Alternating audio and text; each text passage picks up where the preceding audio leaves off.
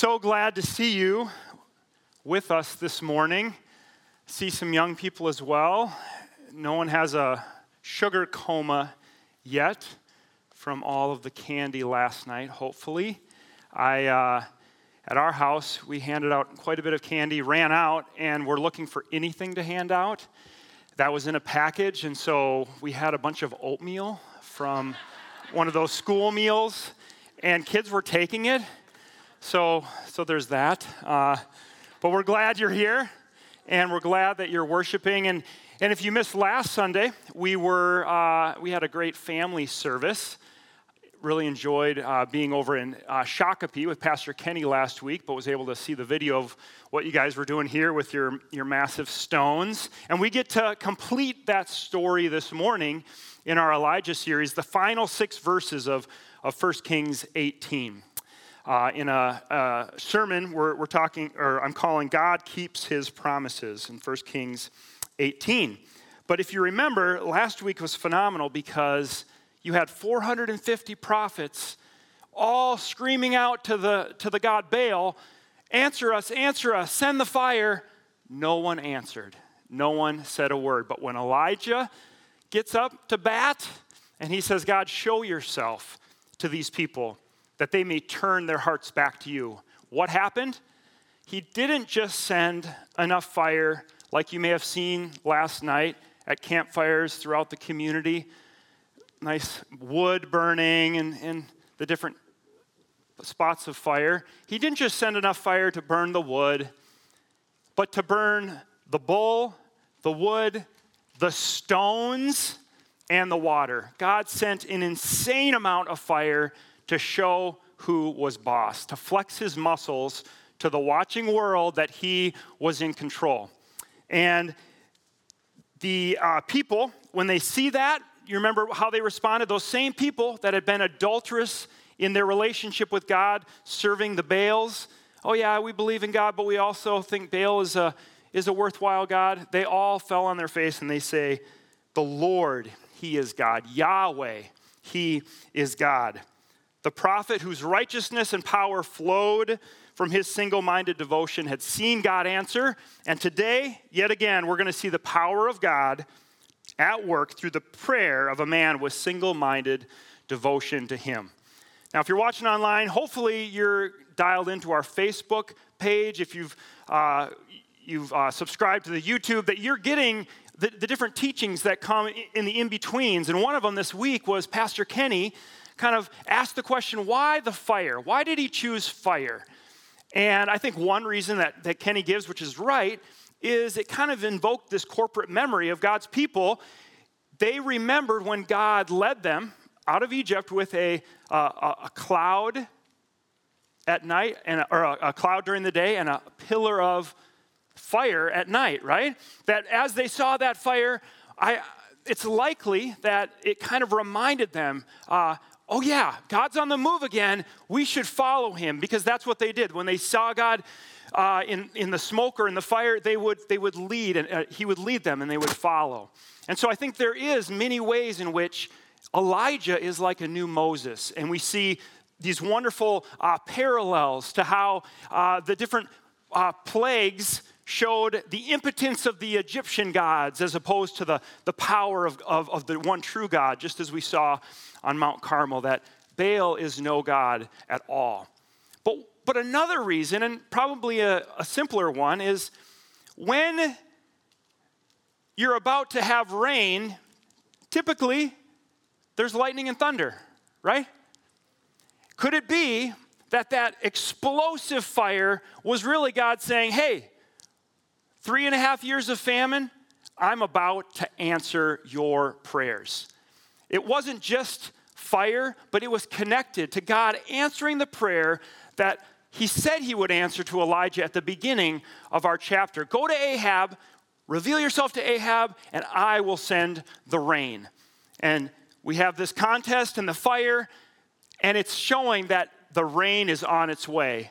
Huge explosion of fire. If you were here last week, we had these in uh, the bags for the kids. Yes, and we still have some in that front row. Thank you so much. with five, well, actually, guess we have six kids now. With six kids, uh, everything that's handed out at church kind of takes over our house. And so, as I was even preparing this, this was like falling off a shelf. I'm like, oh, yeah. I, I, I love the tools that we have to remind us of God's incredible power. And we see, we see the fire of God at work. When, when Elijah prayed for fire, God answered. And today, when, when Elijah prays for rain, he's going to answer again. So 1 Kings 18. If you have your Bible, would encourage you to turn there. Um, we're finishing up 1 Kings 18, this, the, the end of, of this chapter, the final six verses, starting in verse 41. And in this story, Elijah demonstrates an unwavering, single minded trust that God would keep his promise. As sure as he sent fire, he is going to send the rain. And Elijah says to Ahab, Go, eat and drink, because I, I can already hear the rain coming. Meanwhile, he goes and prays. He bows his head down, his face on the ground between his knees, and he prays. And he tells his servant, Go look and, and tell me what you see. Look for, for, uh, for rain. And the servant comes and says, There's nothing. Well, okay, go look again. Nothing. Go look again. Nothing. Finally, the seventh time, what happens? He sees just a small little, just a little cloud about the size of a hand's, man's hand. Uh, that the rain's on its way. I see that cloud. So he tells Ahab, Go to your wife and Jezebel in Jezreel and take the chariot because when the rain hits, it's going to be so heavy that your chariot might get stuck in the mud. So you better head off right away. Meanwhile, what happens? In verse 45, the heavens grew black with clouds and wind, and there was a, not just a rain, a great rain a great rain. And we were going to talk with the facility services and try to interact in a family ministry style, set off the, the, uh, the water alarms today and, and douse you all to get a full feel, but they advised against that. So you'll just have to, to picture the torrential downpour that was the exclamation point of God's answering prayer. There was a great rain, and after three and a half years of drought, it was a celebration. And Ahab, as he's riding to Jezebel in, in his chariot, the Lord comes upon Elijah and he actually outruns the chariot, that 17 miles to, uh, to the capital city. Wow! What a day, huh? What a day. What a day. I, I love how theologian Paul House uh, describes this. He says, When the rain comes, the Lord's victory is complete. He keeps his promises. And as we've been in this story, we see God sustains and protects his prophets. Baal lets his die, all 450 of them. Yahweh feeds the widows and raises the dead. Baal, he lets the needy suffer in famine, not answering, not responding. Yahweh sends fire and rain from heaven. Baal can't respond to his most valiant worshipers. A Baal like God is no God at all. But a God like Yahweh must be God of all. And rain in this passage is not just rain, it is evidence of God's absolute sovereignty over nature and human affairs. And so when we see this story, we have much to learn from it. And that's why James in the New Testament, he picks up this story and he uses it and applies it to us. It's so easy as we read this story to be like, wow, I'm not seeing fire from heaven or answering to prayer in this extreme fashion. And it's easy to say, how do I relate to this? But as our series title has said, Elijah, ordinary person, extraordinary God. And we serve an extraordinary God who does extraordinary things in the lives of his people. when we demonstrate single minded devotion to Him.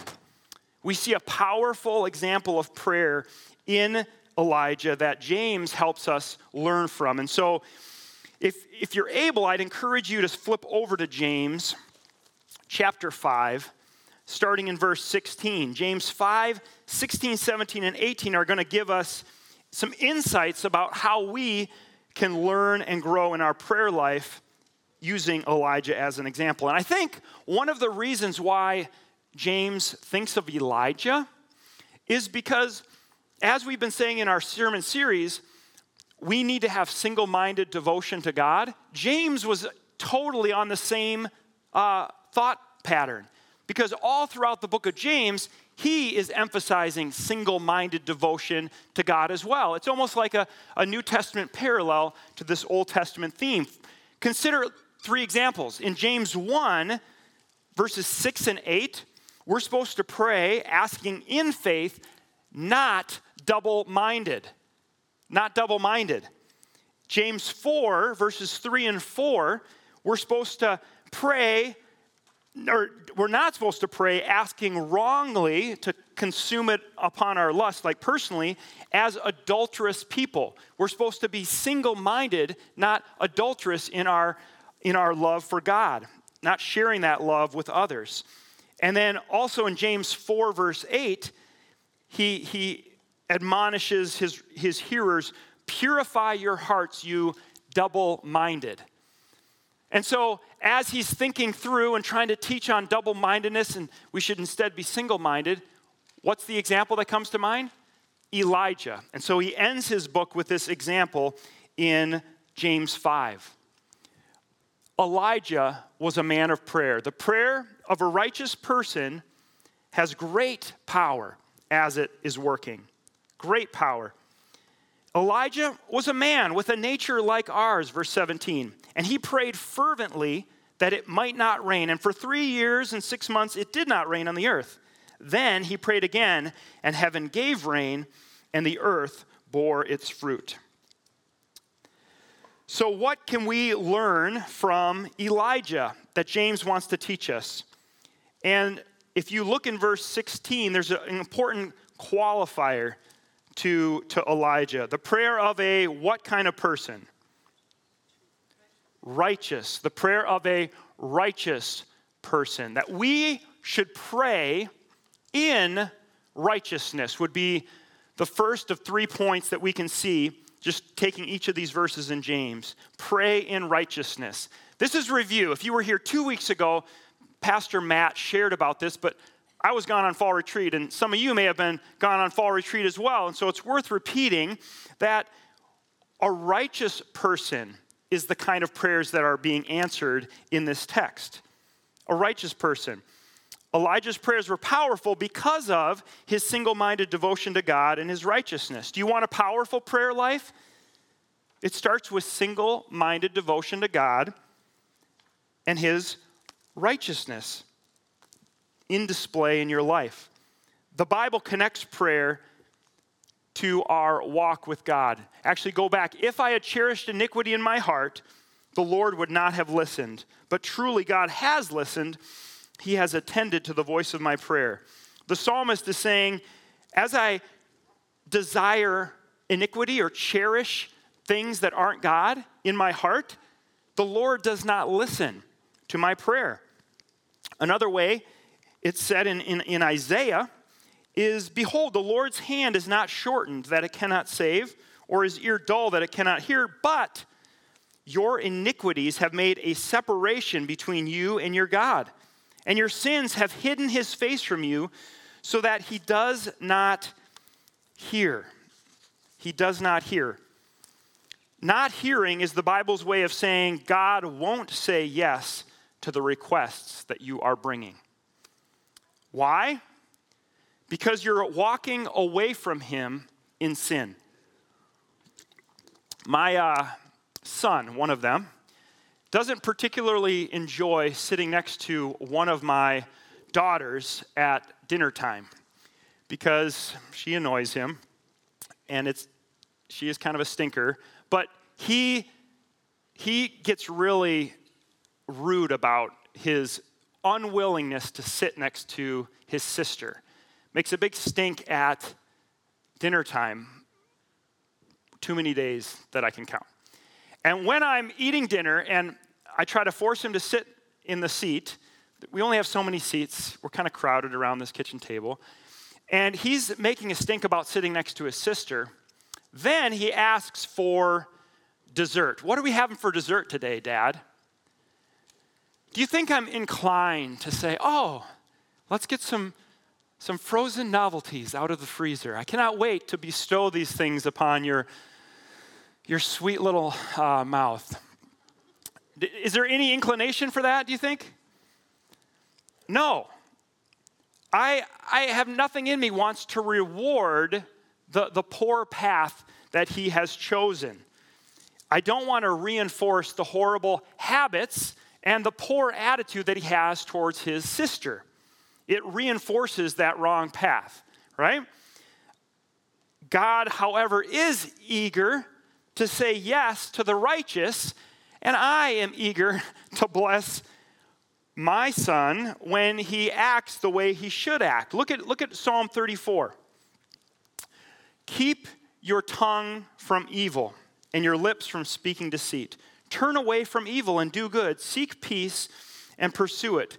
The eyes of the Lord are toward the righteous, and his ears toward their cry. I want, I want to make it really clear. I want to clarify. It's not that we earn God's blessing through our love and our righteousness. It is that God is a father who is eager to bless his children when they are running the right way, walking in his path. Nothing I want more than to pour out my blessings on my kids when they are walking the right path. My daughter, oldest daughter, Lucy, a couple months ago when COVID began, uh, like my other two oldest, was in school. You know, this, the grand pivot of having to do everything online as we continue to try to figure out what, what this world looks like with doing online education. And the youngest two girls who aren't in school yet or weren't in school yet they looked at the older three in our home and said, Oh, I want to I want to be in school. I want to be in school. Could you play school with us? And it's kind of a hassle sometimes for Lucy, but when I see Lucy saying, Dad, I see that Lydia and Laura really want to play school. I, would like to play school with them, but I need a couple things. Could you help me? I, I'm thinking about setting up a tent so we can do some camping in our in learning in that way a hammock and i'm thinking about doing some art supplies to maybe make some whatever she wants i am chomping at the bit to give her why because she is showing love for her sisters she desires good for her sisters she's inconveniencing herself to entertain her two little sisters and as a dad I leap for joy. Yes, what can I do to help you love your sisters? That's the heart of a father to children who are walking the right way. Whatever she wanted, I wanted to help. And God loves, loves to pour out his blessings on people who are walking in the path of love. He desires to do that.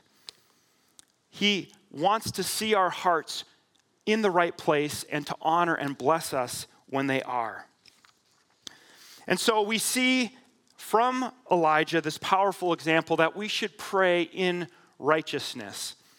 But we also see point number two is that we should pray for whatever brings people to God. We should pray for what brings people to God. And we saw this when, when Elijah prayed on Mount Carmel last week. Answer me, O Lord, answer me that this people who are watching all this may know that you, O Lord, are God and that you have turned their hearts back. He desired the people who were watching to turn back to God. That was motivating Elijah's prayer. And the question I have for us this morning is what motivates our prayer? In our prayer life, we often focus on safety, blessings, comfort. They're good things. They're good things. But they aren't always ultimate things. We, we do pray for people to feel better and more success at work, maybe to get that promotion, uh, for our kids to get into that school or do better at school, whatever it might be. All fine prayers, but what if our prayers were motivated, were, were motivated by something deeper and grander? God's priority for our prayer lives is that we would pray for what? What brings people into deeper worship of Him. Consider how Jesus taught us to pray. How does He begin? You, you want to know how to pray? Notice the themes of the Lord's Prayer Holy, hallowed is your name. He begins to pray for what causes more people to lift up His name.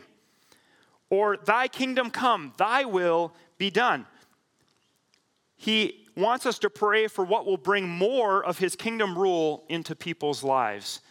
There's a, a focus, a Godward focus in the, the prayers that Jesus encourages us to pray.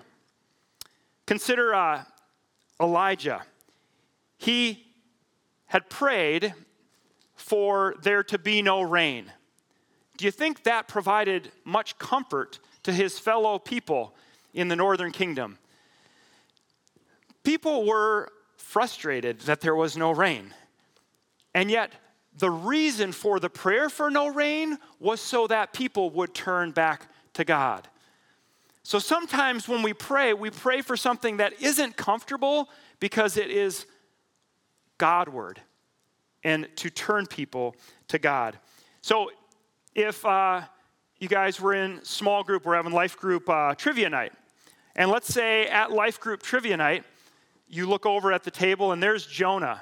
He happens to be in your life group. And he says, Hey, because of this pandemic, I got a killer deal on boat rides. Man, they were going like hotcakes. So I got this boat ride to Tarshish.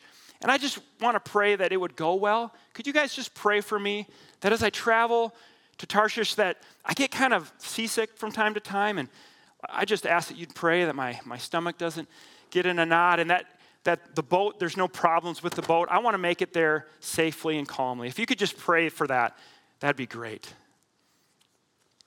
Should we, as fellow life group members with our friend Jonah, pray to that end?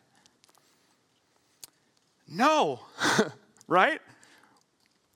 We need to pray that God would bring storms into Jonah's life, that he would turn back to God and do the thing that we found out a couple weeks ago when he said, Yeah, God has an assignment for me, but I keep ignoring him, right? And that is the impulse. There's this beautiful example that Elijah gives to us to pray for the storms to come, if that's what it takes to bring us back to God. As a youth pastor, for years of uh, doing youth group and, and excited after a night of uh, meeting with the students and the ones that are excited to be there, learn about Jesus, time and time again, I will end those nights a little discouraged because I remember the kid or two that aren't in the room, that I know should be in the room. And And it breaks my heart to know that, that there's prodigals that are not home, that are not believing in God and trusting in God. And some of you, as parents, know what I'm talking about. You have a son or a daughter, a grandson, a granddaughter, a friend, perhaps, a coworker who you know is not walking with God. Elijah offers this encouragement and this example that our prayers, though difficult, should be for whatever it takes, God, whatever. Whatever it takes, would you bring them back? Whatever it takes. even if it means their hurt and the hurt of those around them. I don't ultimately want you, them to be comfortable. I want them to be in your arms. I want them to, to come to you.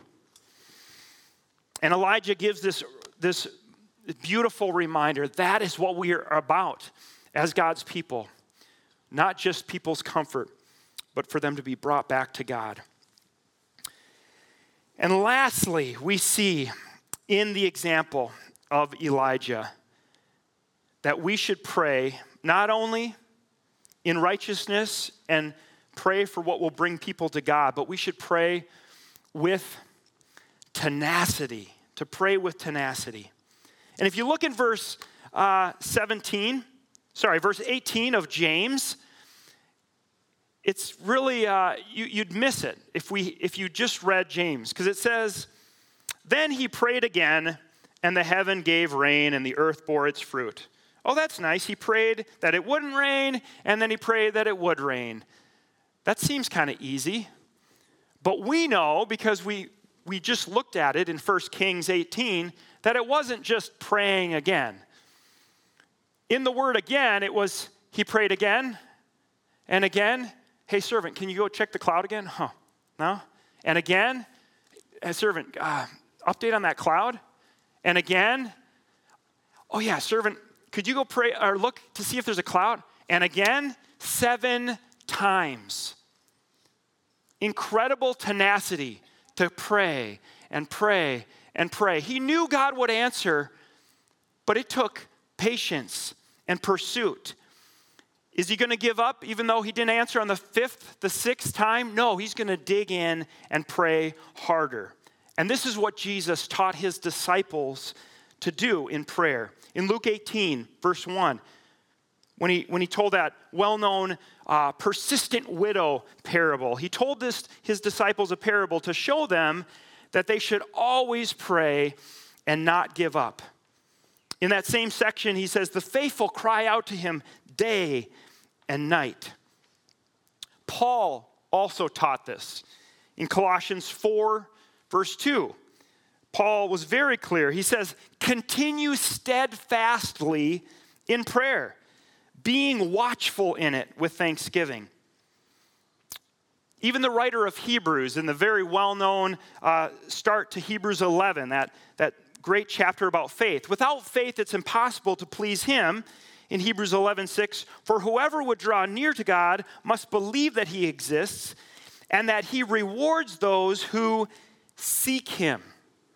The Lord must be diligently sought. Don't give up when we don't hear answers. Let's learn what it looks like. As Isaiah 62 7 says, give him no rest. Give God no rest until we hear from God. A couple weeks ago, as I mentioned, we were on fall retreat and we were having a blast. We played some games out in a big field, and after playing games in this field, one of the gals noticed, What's this? I'm missing my earring. Oh no, where's my earring? Oh, guys, can you help me look?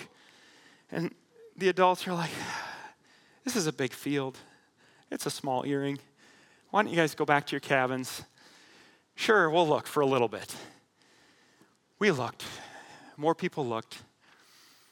One of the program staff got a uh, metal detector to go comb the field, trying to look we're not going to find this earring. We're not going to find this earring. But some of the students didn't give up. They prayed with tenacity. They kept praying, No, God, you'll, you'll, you'll show us where that earring is. You'll show us. They kept praying. They kept praying. I think most of the program staff had checked out at this point. Like, yeah, it's not, it's needle in a haystack. Ever heard of it?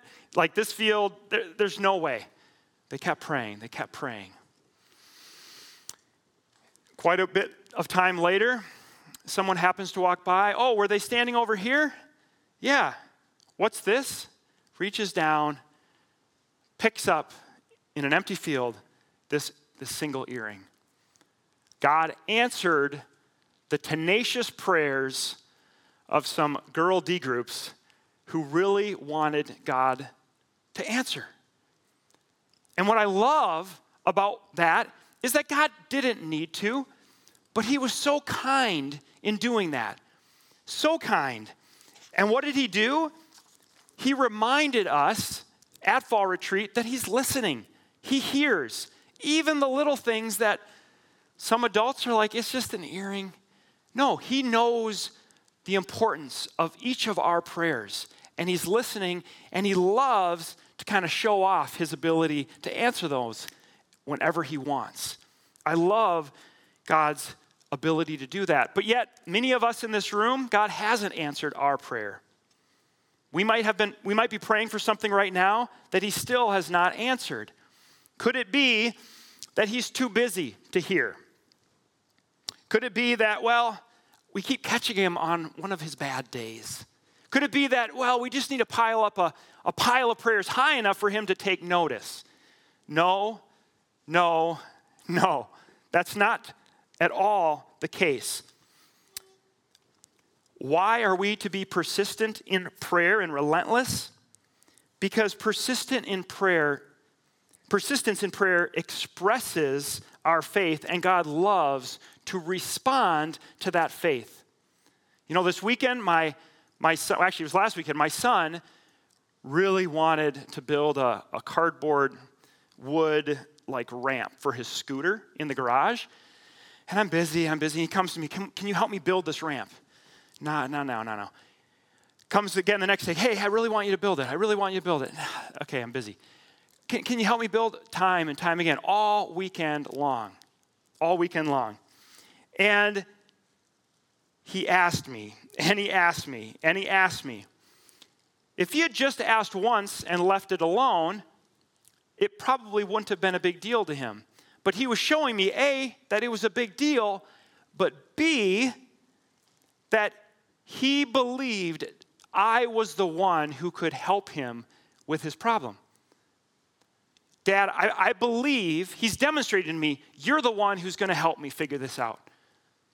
And that is the core of what our Heavenly Father loves so much.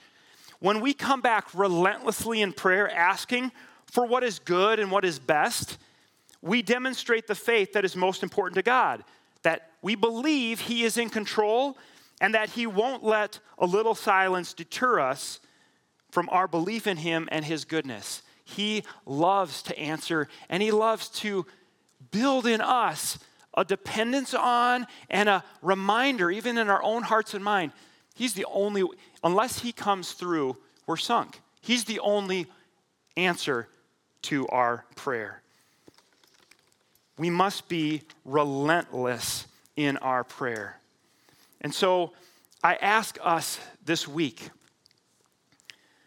will we keep praying with tenacity for those who need Jesus? Will we pray with tenacity for those sins that we need to be freed from? Will we pre- keep praying with tenacity for those relationships that need to be restored. Let's pray now to that end. Lord, thank you for the example of Elijah, who prayed relentlessly and you delivered. Lord, that the beautiful picture of rain coming in answer to that prayer. We want the rain to come. And we want to worship you as the bringer of rain because we know that you desire to give good gifts to your children. Not stones or scorpions, but good gifts. You love us and you want to see our faith on display. And so, answer us, Lord. Answer us, we pray. In Jesus' name, amen.